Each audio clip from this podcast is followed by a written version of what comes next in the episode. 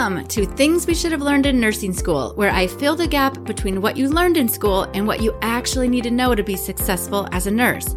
I'm your host, Rachael Murray, RN, neonatal nurse practitioner, professional development trainer, and SoCal transplant who's a Midwesterner at heart. I'm so glad you're here. Now, grab some coffee, get out of those scrubs, and let's go.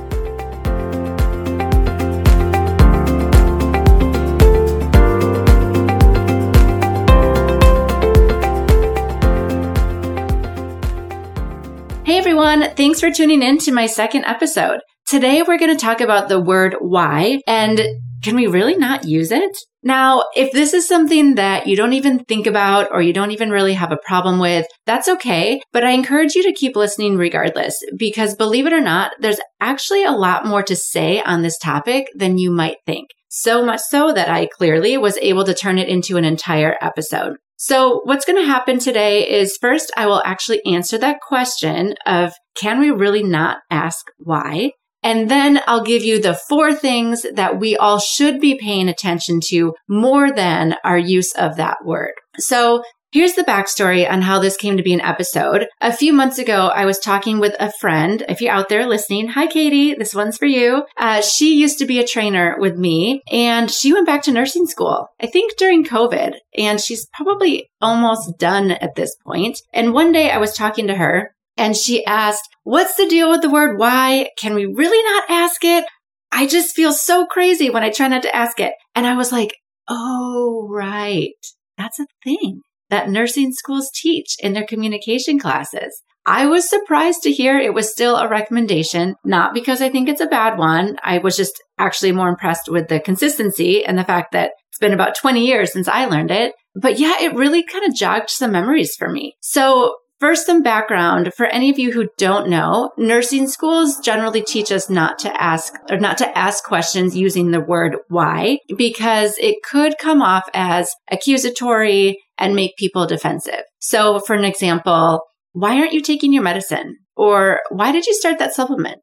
Or why didn't you go to your follow up appointment? So just questions like that that are really basic. It's information that we want to know, but phrasing it with the word why or starting with the word why could put people on edge and make them defensive. So I was taught, and clearly nursing schools are still doing this, to ask questions without using the question word why. So of course we've got who, what, where, when, why, how, and we just want to take the word why out of our vocabulary. So my friend Katie was asking because she feels like she fumbles her words so much trying to avoid the word and yet still gets the question out and get the information that she's looking for that she just ends up sounding really awkward. And this sparked some kind of long lost vague memories of me also sounding really awkward for kind of an unfortunate amount of time while I figured it all out when I first started as a nurse. So it got me thinking, is this really good advice or should we just let it go? So in order to answer this question, I first started paying attention to how I speak because at this point in my career, I mean, I ask questions all day long and people almost never react defensively. Not to say that it never happens, but it's really rare. So clearly something that I'm doing is working. So I started to pay attention. Do I really avoid the word so effortlessly now that I don't even realize it's not in my vocabulary? Or do I just use it without regret, without even thinking about it and without any consequences? So after I started paying a little bit of attention to it, the answer kind of annoyingly is both. So that is to say that I noticed that I definitely use it sometimes and don't worry about it. And then sometimes I also very actively avoid it. So I learned a few things and here's what I started with. First thing I realized, I love the word why. I love it. I love using it. It is the quickest, i.e. fewest words, most direct way to get at what I want to know. It gets me the answers I need. So when you think about communication styles, I don't know if any of you have taken any quizzes, I don't know if quiz, quiz, I'm not picturing like a quiz from back in the day of like 17 magazine. Not that kind of quiz, a more professional type of quiz on how you communicate. But you know, in general, there are four main ways that that people communicate. And I am, depending on which tool you're using, I am always labeled the driver or the dominant one or the direct one or red if it's the disc tool, whatever it is. Point being, I like communication that is short and direct and to the point. And the word why is all of those things. It gets me exactly there. What I also noticed is that there are times where I feel the situation is a little touchy. And what I mean by that is there's not a lot of trust there, whether the patient is kind of mistrustful of me or the healthcare system in general, or they are just kind of sensitive and primed to feel defensive. Whatever it is, there's not a lot of trust and the situation feels kind of touchy to me. And in situations like that, I do avoid it. And I avoid it without even thinking twice because clearly after 20 years in the field, um, I've learned how to do that. Hopefully I learned it way, way, way long time ago. But for all of you who have not yet figured out how to avoid it, here's what I'll tell you. I have one phrase that I use to avoid using the word why. And it is this. What is your reason for? And sometimes maybe a variation. What was your reason for? What is your reasoning for? What was your reasoning for? Something like that. But basically, that is the only thing that I use or the only phrase that I use to get around the word why. So what's your reason for deciding against the vitamin K injection? Oh, what was your reason for starting formula supplementation last night? Just things like that. That's the only phrase that I use. Now, this clearly isn't the only way to get around it. I'm sure there are many. It, this might not even be the best way to get around it. It's just the one that I've adopted. It's clearly worked for me. It feels comfortable to me. It feels normal and not robotic and authentic. And so it's just what I use. And the benefit of having really just one go-to phrase is that it rolls off my tongue without me having to think, without me having to like twist and bend my words and do all these mental gymnastics just to get around the word why. So I have my go-to phrase. I use it all the time and I don't even think about it. All right. The third thing that I realized when I started paying attention to this is that what matters way more than whether or not we use the word why is our nonverbal communication and the rapport that we have with the patients. Are we likable? Do they find us credible?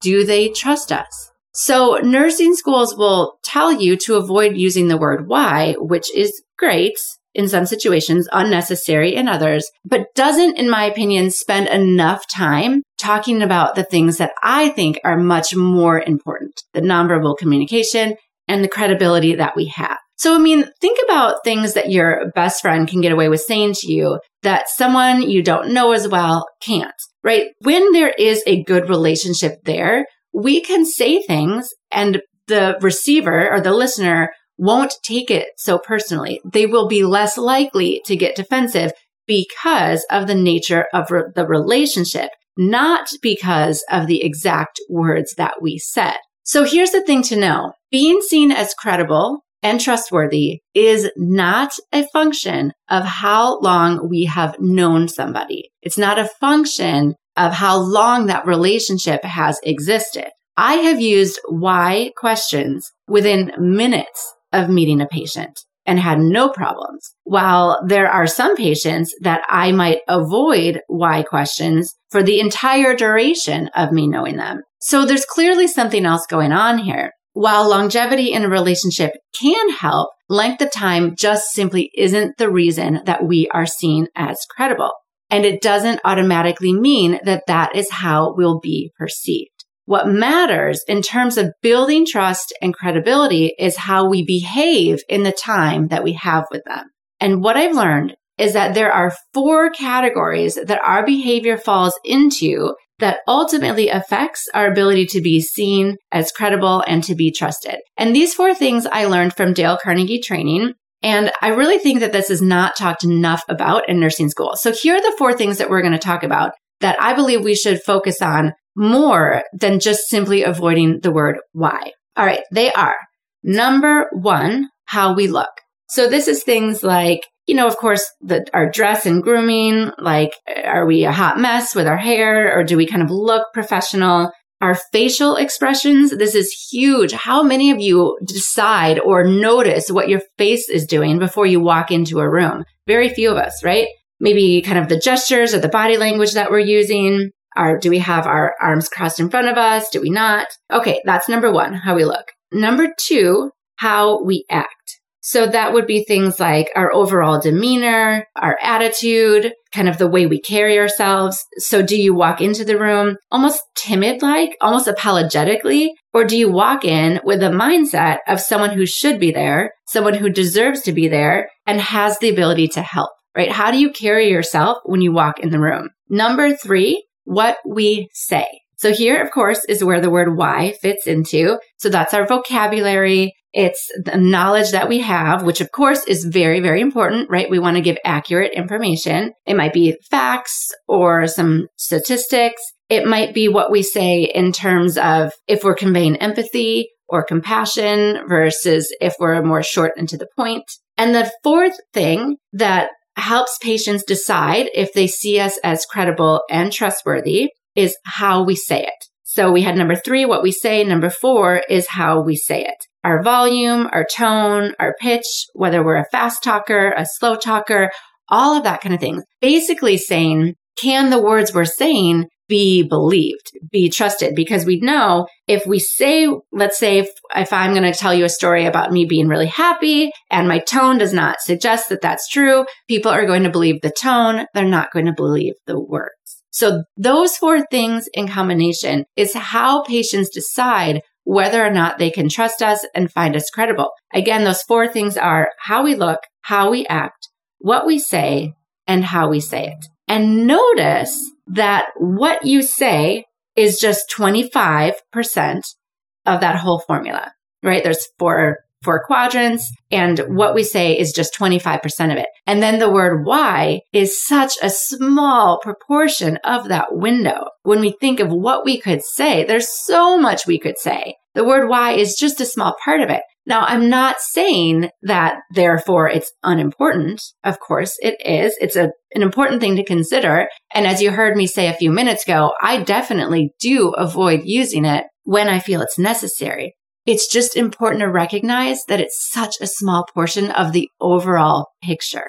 If we avoid the word why, and yet we don't give credence or don't pay attention to how we act, what our tone is doing, what our face is saying, how we carry ourselves. The word why, the fact that we may have avoided it, just doesn't carry its weight. It's not as impactful as the whole package. And that's what's really important here. Because what'll happen is if we spend so much time just trying to pick the exact right words, which is what most of us do, whether or not we're trying to avoid the word why, in general, most of us are really trying to say the quote unquote right words. And we spend so much time there that we forget about the other three quadrants. We forget about all the other stuff that's required for us to come off as credible and trustworthy.